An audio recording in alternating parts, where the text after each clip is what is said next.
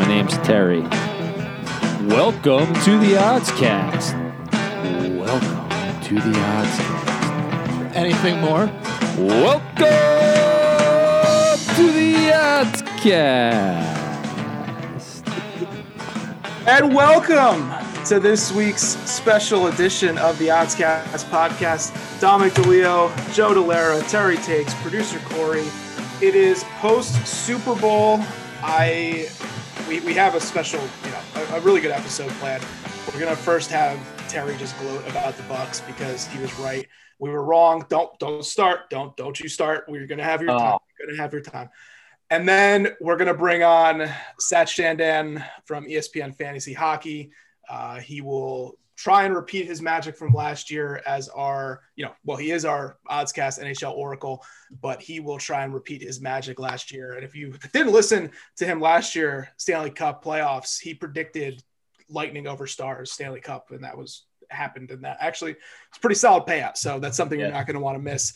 Uh, but Now's your time, Terry. You said we were stupid last week when we were talking about the Chiefs. That is a direct quote. I do remember. Yes. I even said to one of our friends outside of this podcast, I said Terry is really fucking annoying with the Bucks because everybody in my life loves the Chiefs and like likes the Chiefs, and he's the only guy that's making me rethink it. And what do you know? Games sucked. The Bucks fucking dominated. You're up. You have the floor. I, I reserve reserve reserve from my colleague from wherever you live. Uh, The you the- podcast will now recognize the gentleman from Ocean County. Spring Springfield, USA. Um, yeah, I you know I I hate this. I want to say, oh wow, I'm so surprised and thankful, but you know, I knew this was going to happen. I told, I tried to warn you all. I hope some some of the listeners listened and heeded my warnings. You know, like the saying goes, you can you know take a horse to water, but you can't make him drink. And I was just I was trying to make you guys drink, and you just wouldn't. You're just stubborn, and um, I'm lying down in my bed for this podcast because I got so goddamn tired of my big ass dick dragging on the floor all day. Tom Brady is the GOAT. Seven Super Bowl championships. How could you ever possibly bet against him? It's, you know, and Dom, Dom, Dom. I know the line, The the, offensive trenches, the line, trenches, trench- the trenches, Were the deciding factor of this game. the trenches, and DVOA. Tom's favorite thing. My two favorite things in Yes. football, and just didn't listen. You're right. You're right. I, this is why I gave you this time because you were right. We were wrong. We were stupid. The offensive line injuries meant way more. I, I had confidence in Andy Reid off a bye to figure out what was going on, but just you know, masterful defensive game plan um, by Todd Bowles and, and company. I that's that's it. I know I know people. I know a lot of people want to talk about the flags, but they lost by 22 points. So Yeah. I will say I am glad that I followed Terry at the beginning of the season because I did have a Bucks future that I cashed um, at 32 to 1. So, and that was a Terry takes at the beginning of the season. I put it in and I cashed that. Uh, so even though I I had bets on both the I, I bet the Chiefs for the game, uh, but I still I still walked away a winner. Thank you, Terry. You're welcome. You know, I had that at 50 to 1, that at a bunch of different places may have bankrupted the score sports book, which limits regular bets to like $10 now. So I that's all. That's because they had to I pay you may- out. I may be on their radar and may get kicked off there soon. You might actually need to withdraw from the score. But yeah. yeah, the- so like but you know like they say you know can't look in the past you got to look in the future and you know i took i took some of those winnings and you know what i did i did two things i did one i bet a new super bowl future for next year well, okay. Let me stop you there okay because this is what I wanted to transition into. wait so can it's i great. get my that- second one first though what, did, what did you do? What's the second one? my other one because 50 to 1 odds is not enough for me anymore i've tasted it it's like my first hit of Get to the hundred to one with I've- me. Mm, you know i'm on to meth i need the good stuff baby send me to the good corner I've I've placed a, a, a decent sum of money on the United States football team to win the 2020 World Cup in 2022. 2022. 2022. Terry, 2022 God bless. World Let's Cup. go. Terry, what are you doing? A hundred to one. I'm with you. I did it. I also did it. Um, Yes. I had a, I had a twenty dollar free I'm in a bet. room full of idiots. You just It threw would your be money away. unpatriotic. You have to. No, do it isn't. Yes, it Saving is. money and making money is the most patriotic thing you could do. You don't know that. Well, That's in line with fair. 2021 America, I got money, a stimulus, uh, if you will, from DraftKings, and I immediately put it on. Uh, Are you trying to stimulate the team? I'm trying to. I'm trying to just I'm- be stimulated. Yeah. I like I. You know, I don't want to turn this into a 2022 World Cup preview. You don't want why not? Guess what? We're there. It's We're there, and you're all idiots. It's never too early. but I I get it. I just think that I wish they had 2026 World Cup odds. They probably do. Five dimes would have. You could just All right, ask, Bill. Ask for a market. But Alright. look, yeah, look, United States. I will I will below. I will leave you 20 seconds. Give you 20 seconds to give us your your pitch on this. okay, Bitch. 20 seconds. United States up and coming young team, more more players than we have ever had in uh, the upper echelon leagues in Europe. And second, the World Cup is in the Middle East. And what do Americans do best is invade the Middle East. Shit.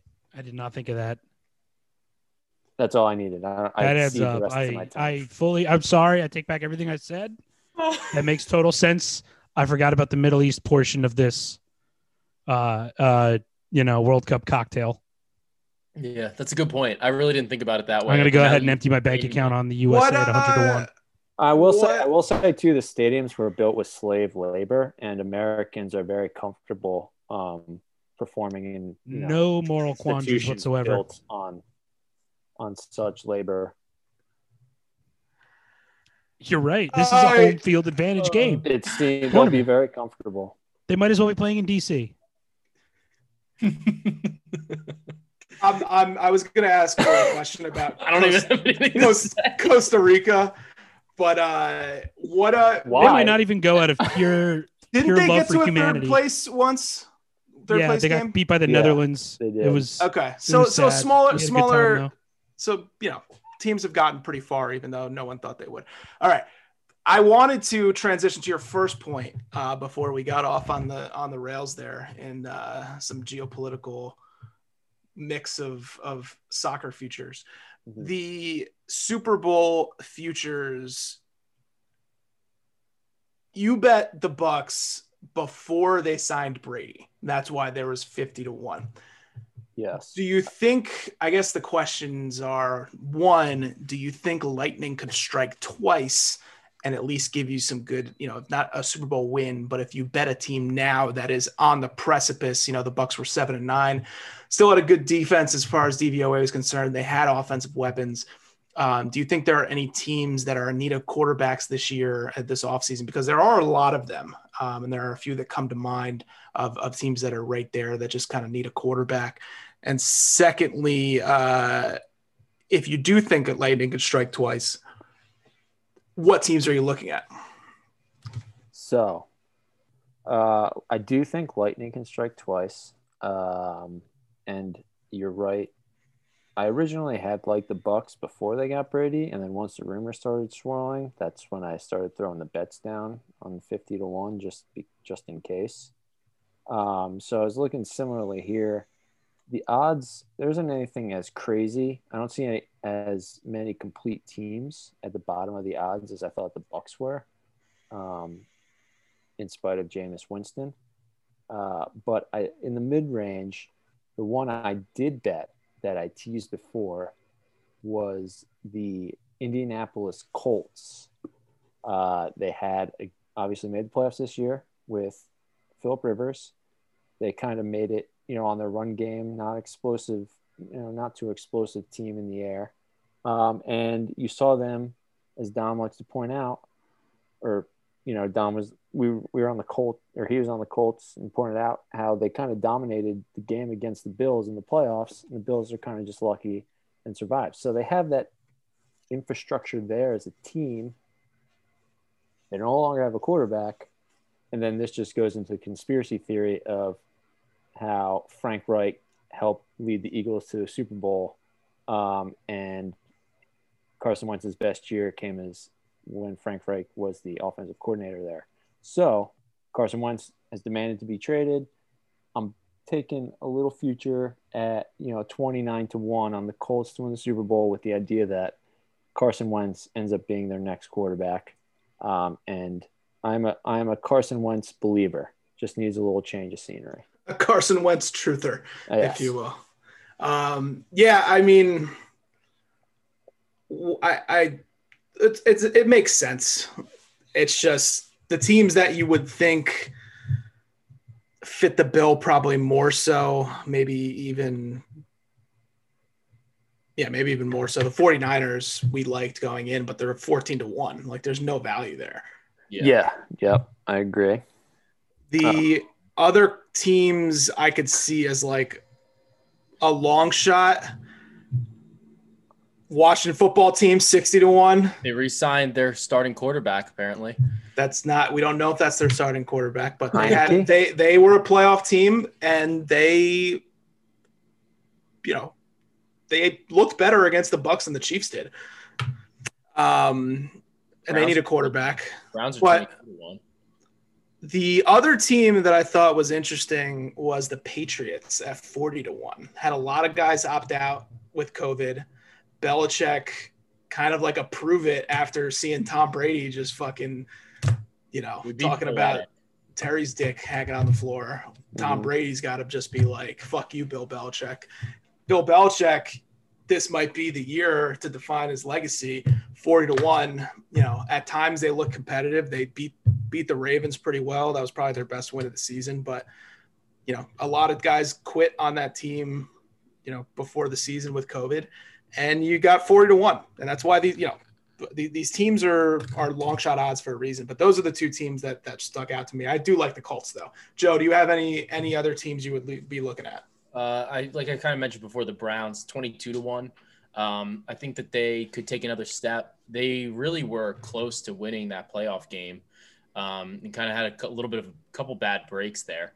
Uh, so 22 to 1, uh, they almost won that division too. Uh, I, I, I, I think they're kind of a good pick. One thing I will note, we talk about this every year, and we will talk about this with our uh, series with our with our preview uh, before the NFL season. The turnover in playoff teams. Just because a team makes the playoffs this year, this past season, do not expect them uh, to just pencil them in for the next year because that just really doesn't happen in the NFL. So, Can I say something crazy? Looking Sure. at the odds, yes, 80 to 1. This might never happen. This is a crazy bet, but a There's- flyer. there's two teams that are 80 to 1 and i honestly don't know which way you're gonna go I have no idea what I've seen. i actually no i think i think i could see it let me let, let me go go i'll i'll say i'll say The in two seconds if, I, if The i'm right team is in our geographical region. I did not i did not think you were going that way It is the New York football Jets. i did not i thought you were going cincinnati bengals say burrow comes No. back got a lot of weapons That's a tough division, though. Uh, the Jets, they're not a bad team. They have talent on that roster. New head coach. And this is with the idea that they trade for Deshaun Watson, which seems to Ah. be one of the Yeah. only landing spots. That seems like it's happening. Yeah, If- why is that not? day that Is that by, built it in? Is like that it's is that gonna eighty? happen. Is that eighty to one built in, or is that see gonna? 65 to 1 on FanDuel, so that's Draft about 80 80 to 1. If if they trade for Deshaun Watson, those odds will drop to at least 30 to 1. I think they go lower. I think Yeah, they go probably 20, lower. 25. Because the uh, what are the Texans at now? The Texans are at seven. The Texans are at higher odds than the Jets right now, which seems w- what ridiculous. I'm betting that actually right now. Yeah, well, that's that's because they think that the Texans won't trade him. So That's- this, I mean, this is uh, again a very long shot because I'm line shopping Texans this won't quick. trade him. But if you want to get real crazy and a year that's going to be just a continuation of the weirdness of 2020. Why not the New York Jets? All right, I'm gonna end our NFL podcast because we're starting to we're starting to talk about crazy shit. But uh, we're gonna bring on Satch Chandan from ESPN. We're gonna talk some hockey, and then we'll see you on the other side for some pods and recs to see us out. Congratulations again, Terry. Thank you for all that you do for this podcast, and thank you for in the face of enormous opposition and adversity from Joe and I, uh, sticking true to your guns and rubbing it in our faces a week later. You're welcome. God Party, bless. party on my new yacht. And now we bring on last year's uh, hockey oracle that we had on on the oddscast.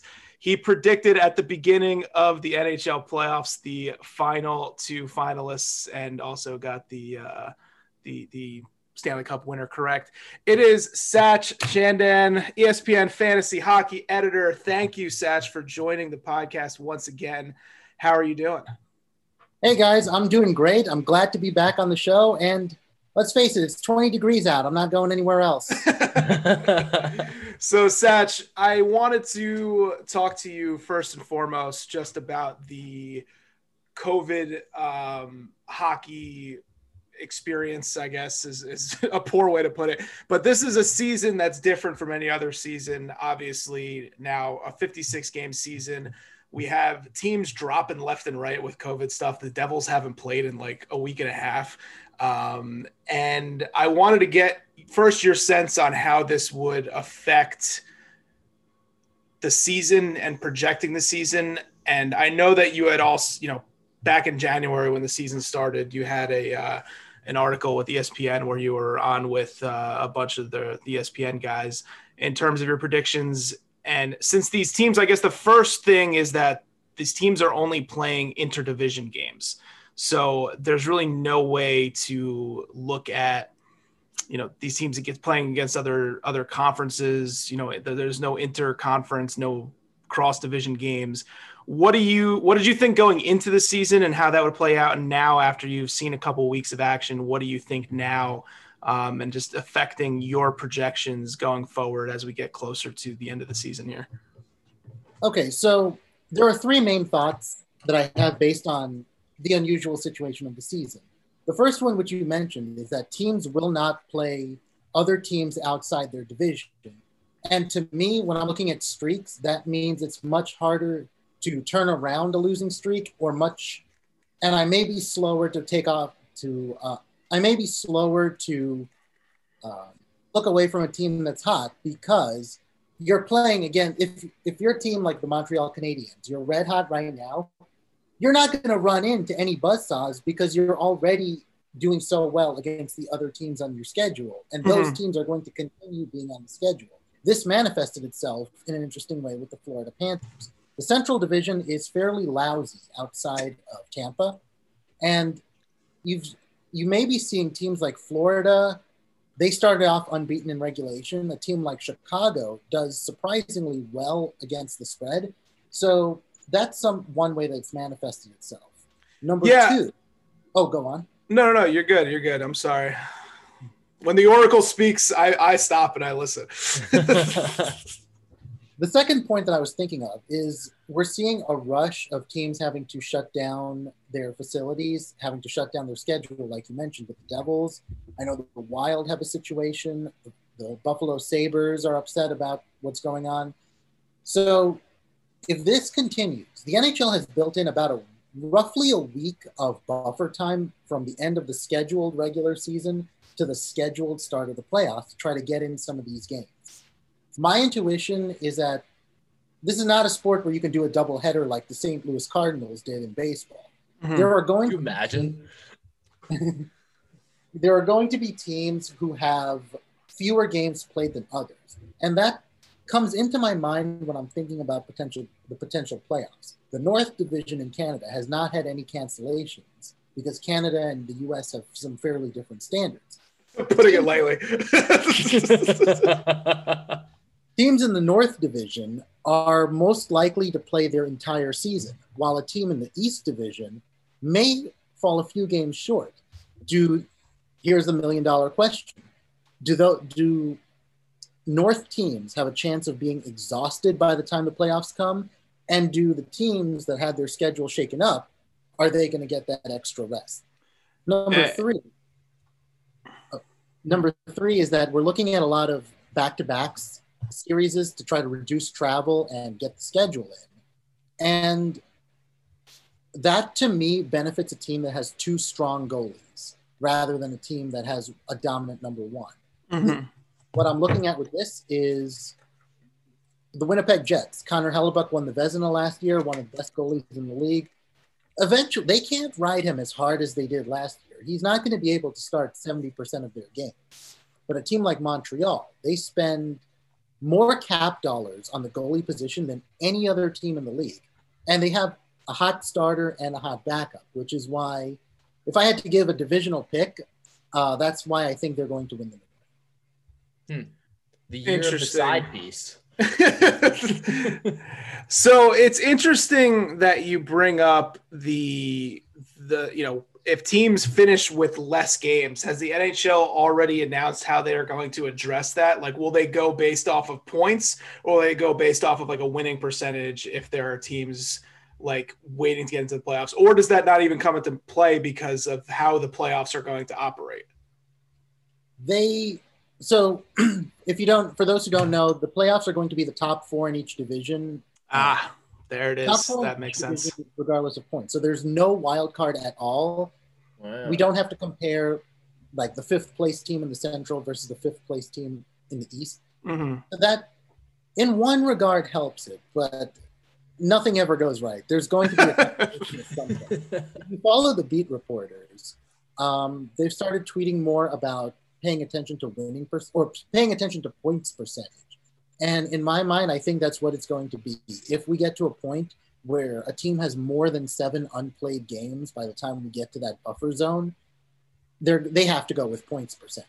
It's not going to be fair. Like there's there going to be some teams that get burned by it, but I mean it's a rough situation that the league office finds themselves finds themselves in. Yeah, no, it's definitely. I, I look. I think that the way that they handled it, specifically, you know, they're in a different position than a lot of other leagues, just because of the presence of international teams in the league. Like the NBA had Toronto playing in Tampa, right? Is that what's yeah, happening? They're, they're in Tampa. Um, lovely. Yeah, the Tampa sports magic hasn't rubbed off on the Raptors yet. no, they look they are so bad this year. I'm fading them to oblivion, but anyway. So I'm looking at your 2021 NHL season picks, January 13th, 2021 on ESPN. I see you have the Bruins, I see you have the Oilers, I see you have the Lightning, and I see you have the Avalanche as far as divisional picks. You already touched on the um, the North, and now you're kind of more so with the Montreal Canadiens instead of the uh, the Edmonton Oilers.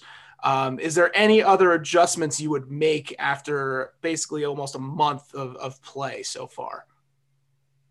I think I would. I think I would stand pat with my division winners from the Central, the Tampa Bay Lightning, and my division winners from the East, the Boston Bruins. Boston started slow, but their lineup is rolling now. The Pacific Div- or the West Division is what's giving me pause. Uh, Nathan MacKinnon has had some injury trouble with the Avalanche. He is an MVP candidate when he's healthy. Otherwise, I mean the the West the, the West Division has three excellent teams: St. Louis, Vegas, and Colorado.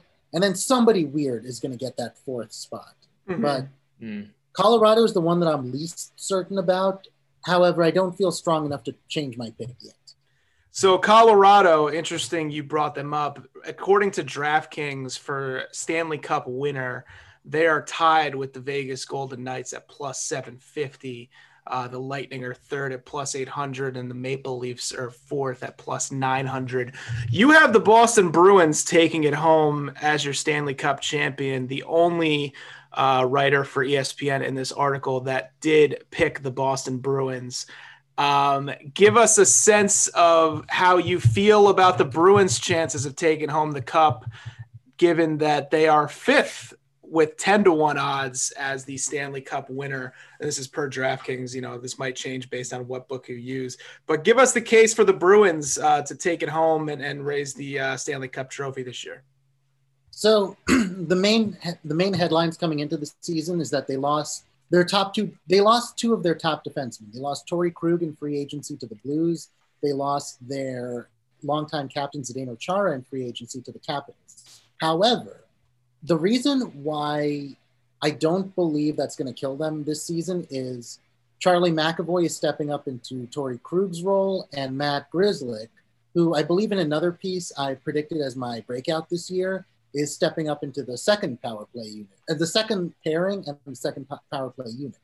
This is a team that I don't believe is going to lead the league. And this is a team that I don't believe is going to have the best record, but this is a team that I believe is built to win in the playoffs. They have a strong goaltending. They have a strong goaltending pairing, depending on how much, depending on how much uh, Tuukka, how strong Tuukka Rask is down the stretch. And this is a team that plays strong, tough defensive hockey in front of them and scores enough to scores enough to eke out a lot of close wins. If David Pastrnak had been healthy coming into the season, he would have been my uh, top goal scorer pick.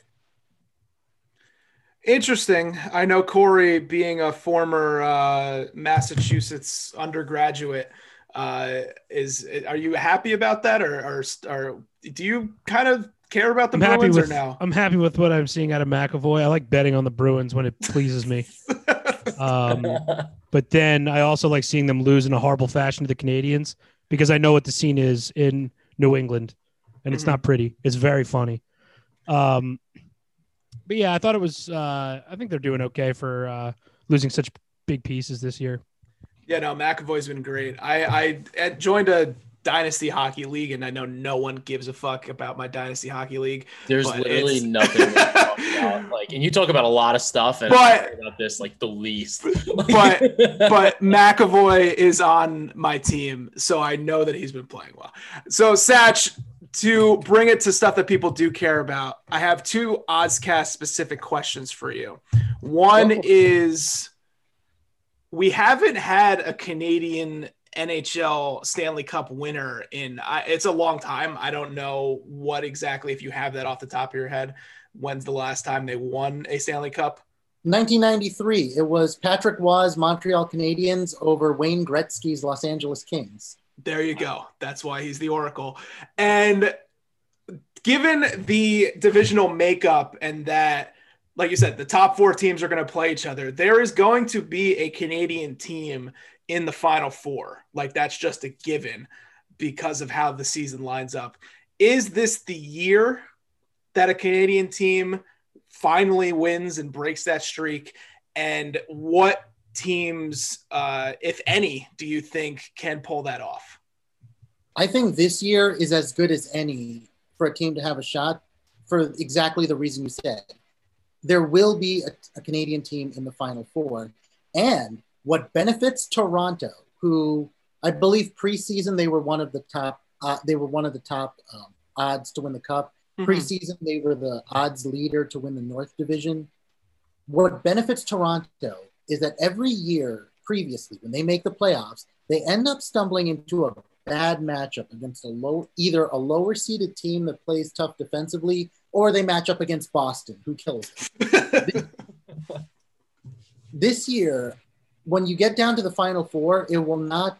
It will be purely according to record. So one will play the number one remaining record will play number four, number two versus number three. They will probably avoid Boston, and if they, I believe that they match up favorably if they were to play the West winner or even the Central winner. So Toronto is everybody's darling pick to win the cup for the first time in Canada. And if I had to be totally honest, even though I'd been raving about the Canadiens earlier, earlier in this call, I have a hard time picking against the Maple Leafs, and I can't believe I say that because they are so snake bitten in the in the clutch. Like this is the the craziest hockey market in maybe the entire NHL, Toronto, and there's always some spectacular failure at the end of the season. So my head is saying that they're in the best position of the Canadian teams. My heart is saying, eh, but that's my insight on that. So I got a follow up to that. Yeah. Is there anything in your heart of hearts you would like to say about the Senators' potential chances this year? They are 150 to 1 to win their division. I would recommend there are other ways to spend your money there.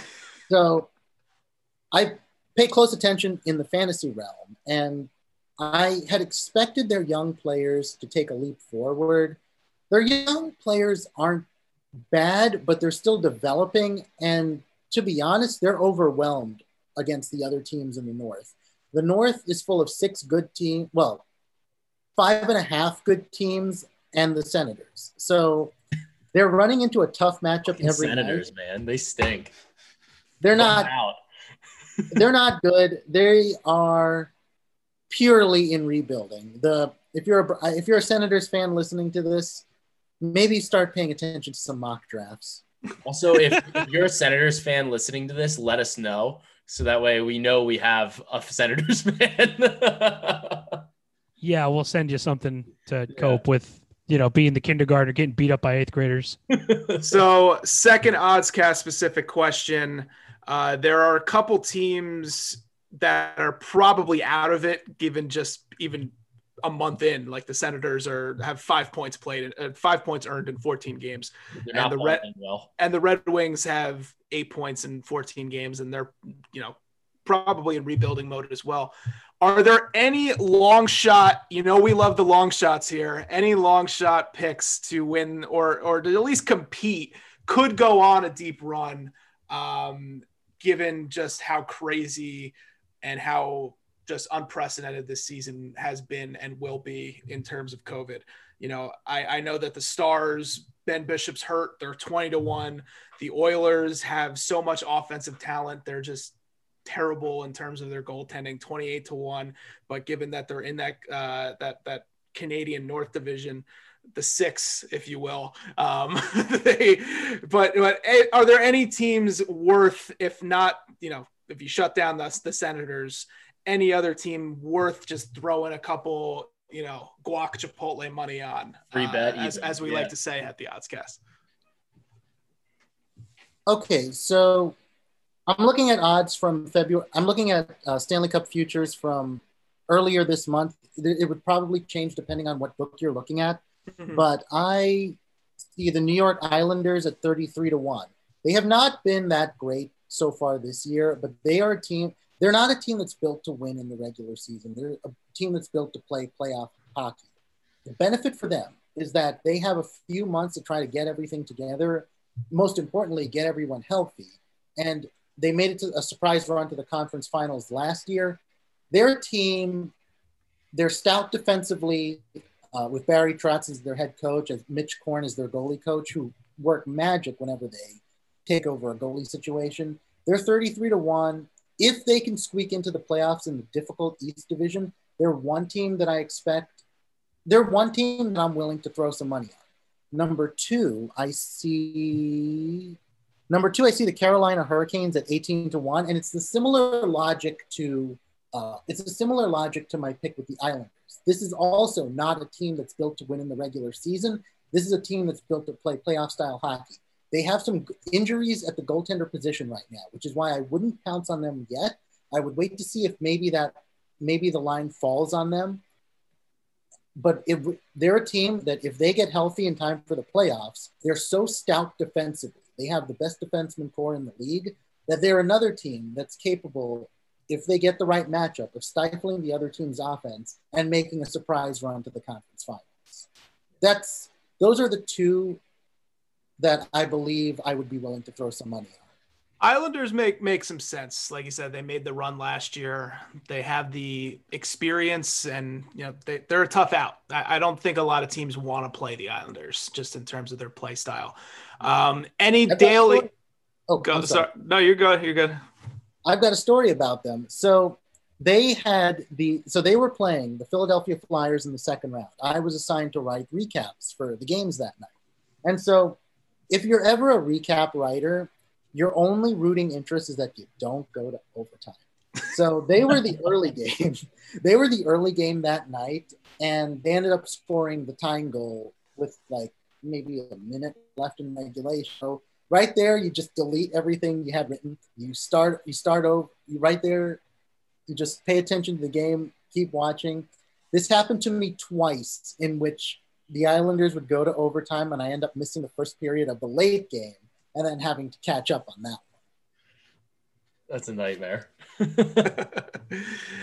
no, Satch, it's uh, you know, I I never went into the professional journalism route, but you know, thank you for your service as a former former capital J school back when we were at Rutgers.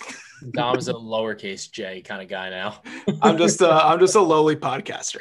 Um, let's any any daily hockey tips if you're looking just to bet. I know producer Corey is big on the puck line parlays. Have you seen anything um, in terms of just daily stuff that you think there's value on, or just kind of you know your daily strategy? Before uh, I have one other question for you after this. Uh, that's that's more closer to home. Sure thing. Uh, there are three bets. There are a few bets that I've been looking at every time there's a full slate. Number one, I take the over whenever Vancouver is playing. They lead the league in penalty kill minutes. They lead the league in power play minutes. If you ever watch them, their games feature such wild swings of momentum. Their defense is atrocious, and their goaltenders are streaky. I believe they've hit the over 10 times this season. I'll look it up. So they're one, they're a team that they're either giving up a lot or they have a random outburst whenever they match up against Ottawa. So I've been hammering overs against Vancouver. Uh, the second thing that I've been doing, Tampa Bay is favored in every game they play. So if you take them on the money line, you're not going to get great odds. So what I started doing this year is I've been taking them to win the first period. Um, and here's why. They're number two in the league in first period goals, and they've given up the second fewest first period goals against. More often than not, they end up winning the first period. So I've passed on taking money line, Tampa money line, and instead I've been hammering Tampa to win the first period.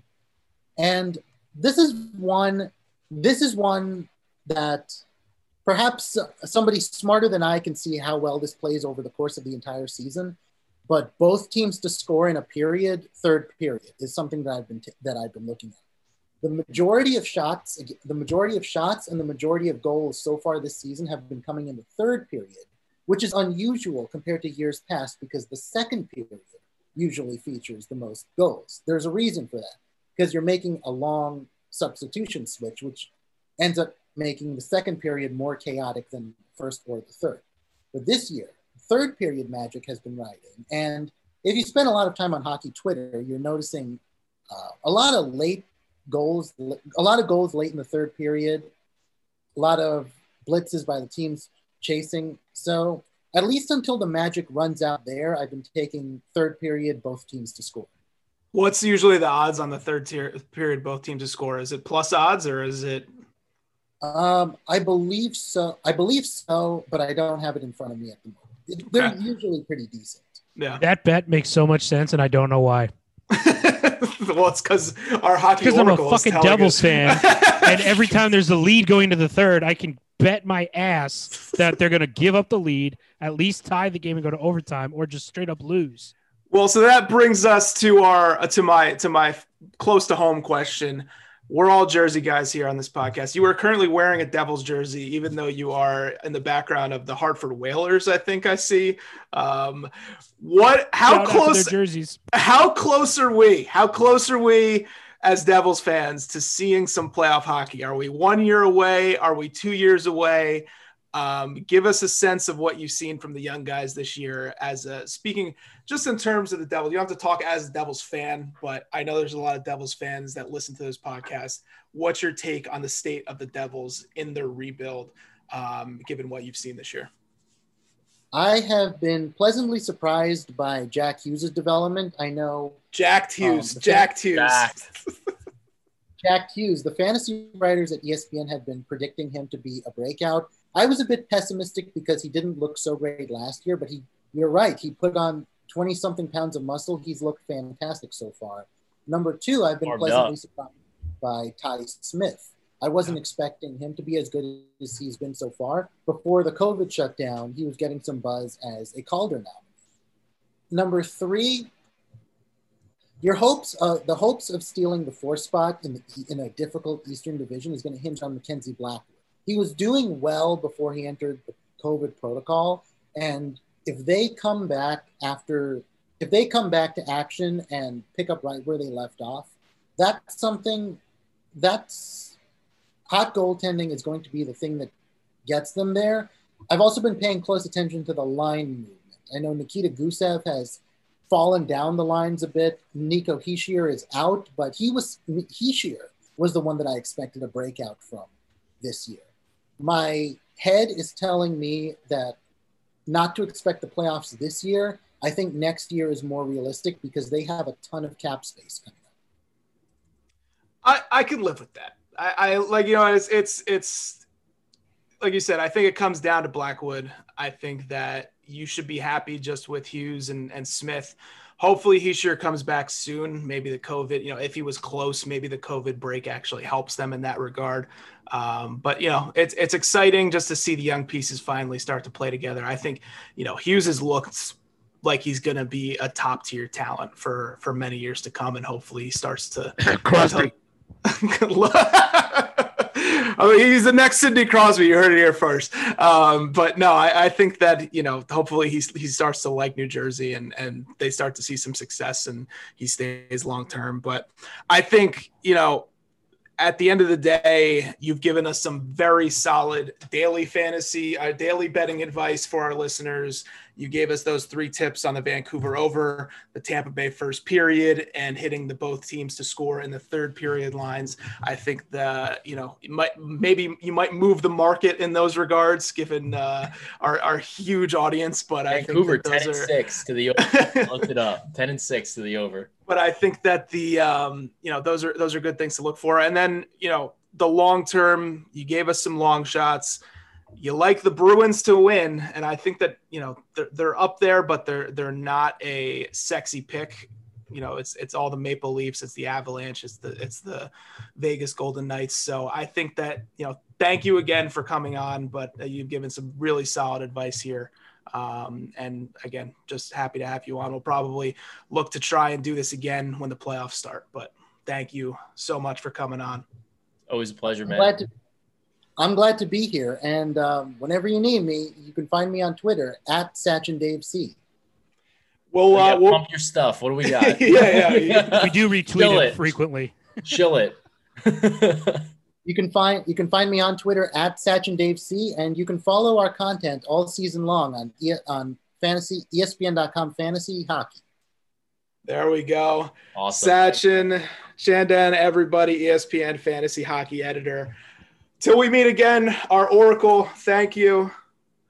We will see you soon. From a shaman to an oracle. We got- And thank you. We're back. It's time for some pods and recs. We gave you a lot to digest with the NHL. Hope you guys have good luck betting it, but it's time for pods and recs. Producer Corey, how you doing? I'm doing just fine. How are you? that was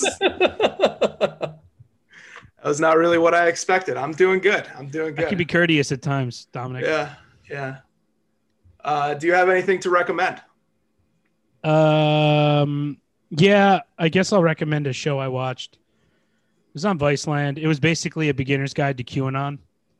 It's called Finding Q, I believe. Light sounds. The light. first episode is free on Vice, uh, the YouTube channel, and the other ones I don't know. I've, I've got it on demand because I got cable now. I got it like that. Oh wow! So good luck if you're a cord cutter. That's me. Most men in America who are fathers are cord cutters. People don't realize that. Um, but yeah, I was watching my girlfriend, and she was like watching in astonishment, and I re- I realized then like I pretty much live online by comparison to most people, I guess, because she was like, "What the fuck? This is real the whole time," and I was like, "Yeah, like this has been real for like super long time. Where you been?" Yeah, Um, I I think it's fascinating because I do think it's like it's a religion. It's Yeah. It's reli- like it's belief in in something that with with no real evidence and like I said, it's it's characterized. I characterize it as like national treasure for boomers, but like it's and the show gets so- into that. Like that's how it's designed initially. Mhm. Like it's it's Or like Da Vinci online Code, Da scavenger Vinci Code. hunt. Yeah, Ooh. and then like it just takes on a life of its own because, unlike the puzzles of the past, old people didn't get involved. That's when shit kind of got real.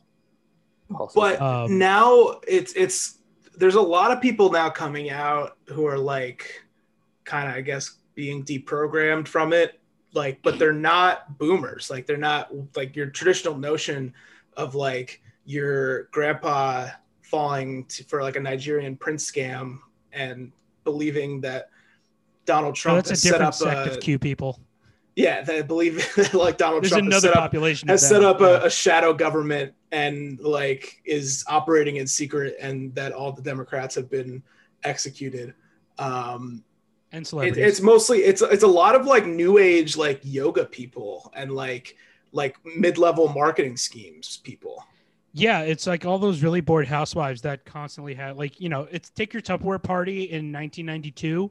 That's your QAnon following on Facebook in 2021. i don't think that would i don't think it would have gotten to this scale without covid like that's my theory That- yeah, is that yeah, like yeah, people probably. people just sitting at home like angry that their life sucks and now they're And then like they just scooped up some good old anti-Semitism. Hmm. American is apple pie. The uh,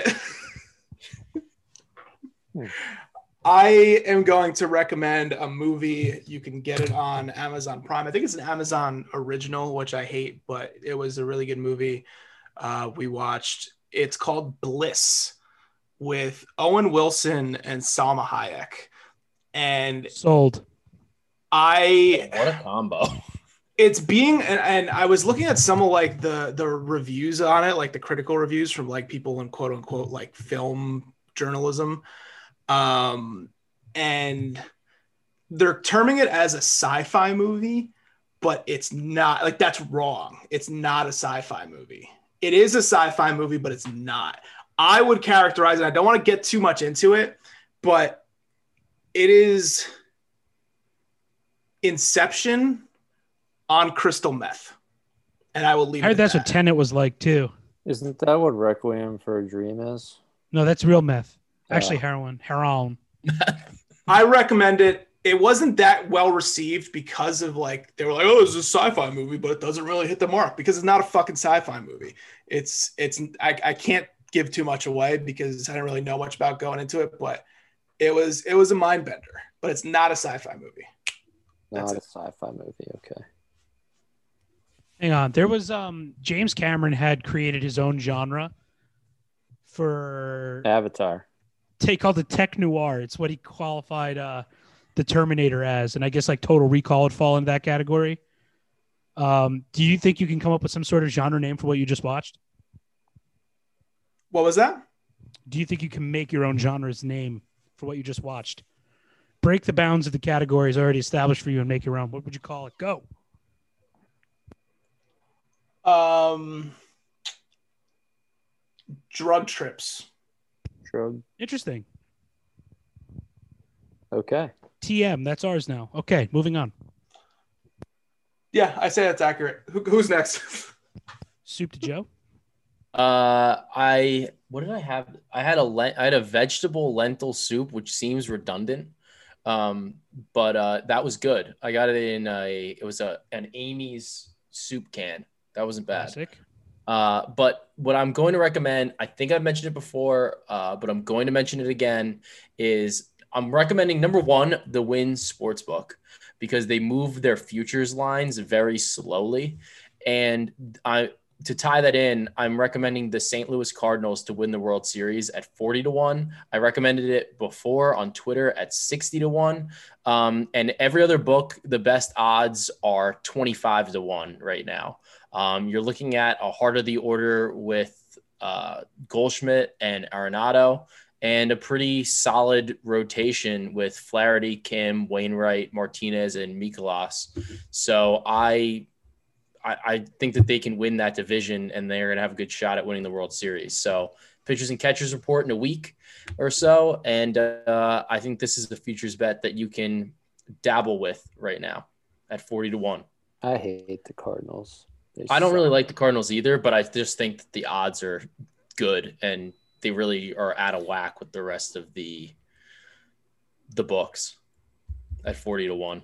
We'll have our MLB previews coming up. I'll say one and a half things about the MLB. Trevor Bauer's a loser, but I don't care. I don't care.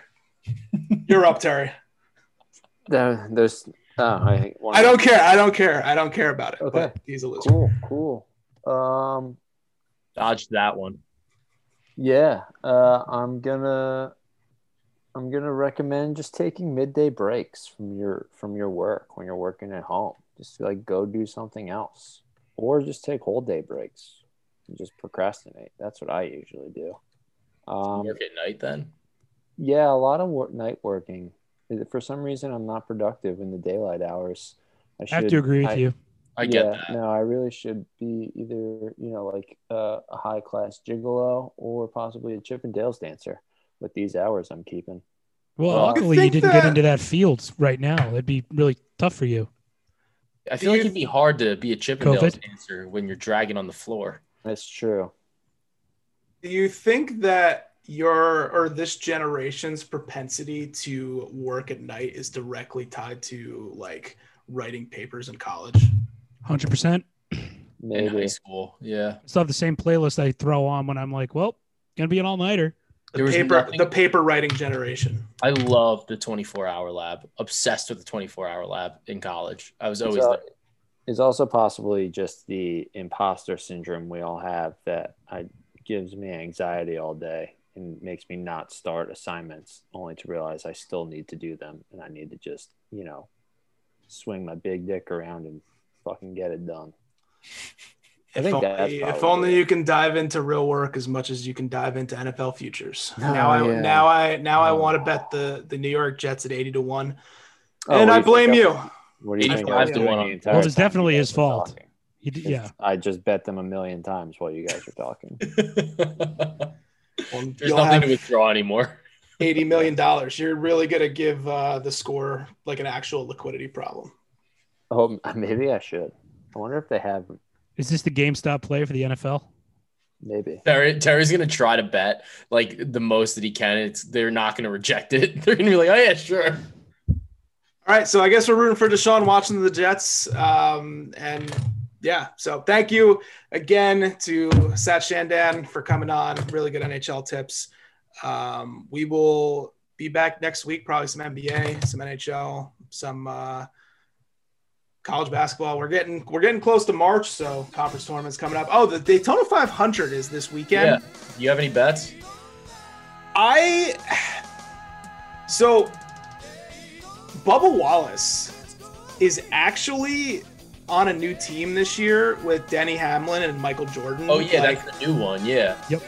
and he's a really good restrict restrictor plate speedway racer. So Daytona and Talladega are like the two like where they don't lay on the brake pedal at all. They just like go and it's like pack racing, drifting. Um, Sounds aggressive. and Oh, it is. he's performed really well in those types of tracks. He's like good at one. and it's kind of become a sexy pick because of that and like a new team kind of thing. But I'm, I'm interested in it. I'm intrigued. I would like to root for him, but um, the Daytona 500 is really the time to like throw in some long shots because it's always just like a shit show at the end. Um, and it's really hard for guys to just pull away. So it's basically this. If, if there were any time to do some long shots, now would be the time to throw them in. But I'll I'll, I'll put out some picks on the uh, on the Twitter machine. Love maybe. that. But I, and just to just to close the loop in in the corporate world, uh, the score has the Jets at seventy five to one, and it's telling me that I can only bet one dollar and thirty three cents. How many times? I don't You know. got, you gotta just withdraw. I think I you think gotta That's a bad gotta- sign, Terry. I think Pull we out, hit the Terry. point. I think Tweet- we hit the point. tweet tweet a screenshot at them and just talk like ask them to see ask to see their books. Just say, Like, "Have you guys- had enough?" That's on the table. Do you need me to walk away now? Post your winner next to that and just be like, "This the score has fucking had enough of me." What is this? I don't understand. That's unreal. All right. That's it for this uh, edition of the Oddscast podcast. For Dominic DeLeo, Joe DeLera, Terry Takes, producer Corey. See you next week. All right. God bless. Bye bye. I'm living in that 21st century, doing something mean to it. Do it better than anybody you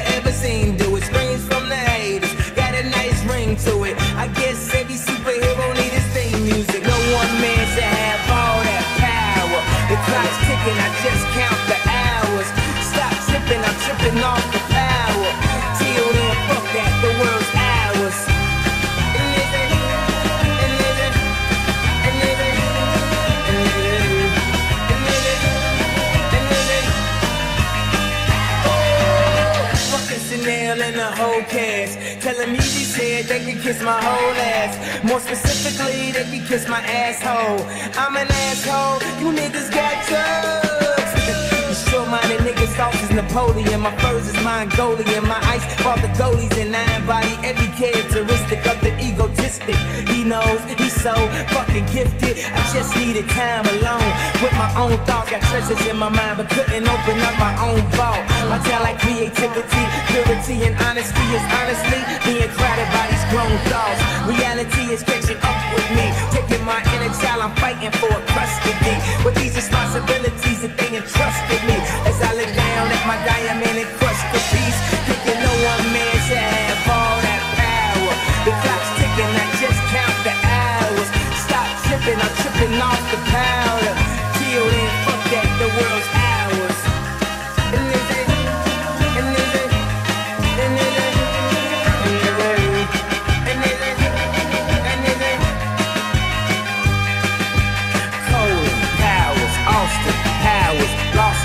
in translation with a whole fucking nation. They say I was the abomination of Obama's nation. Well, that's a pretty bad way to start the conversation.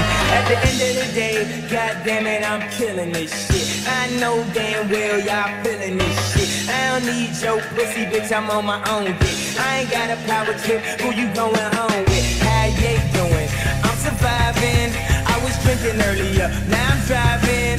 What a bad bitches, I got the power, make your life so exciting.